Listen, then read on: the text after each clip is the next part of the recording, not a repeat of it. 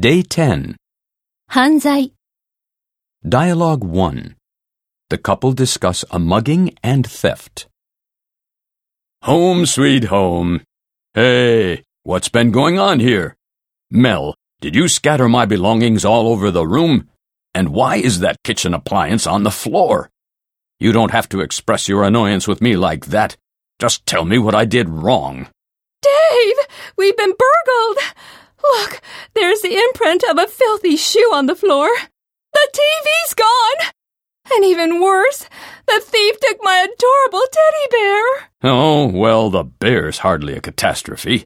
We can get an identical toy, and the insurance company will pay. But you don't understand. That bear was one of a kind. It belonged to my great grandmother. It's worth a fortune.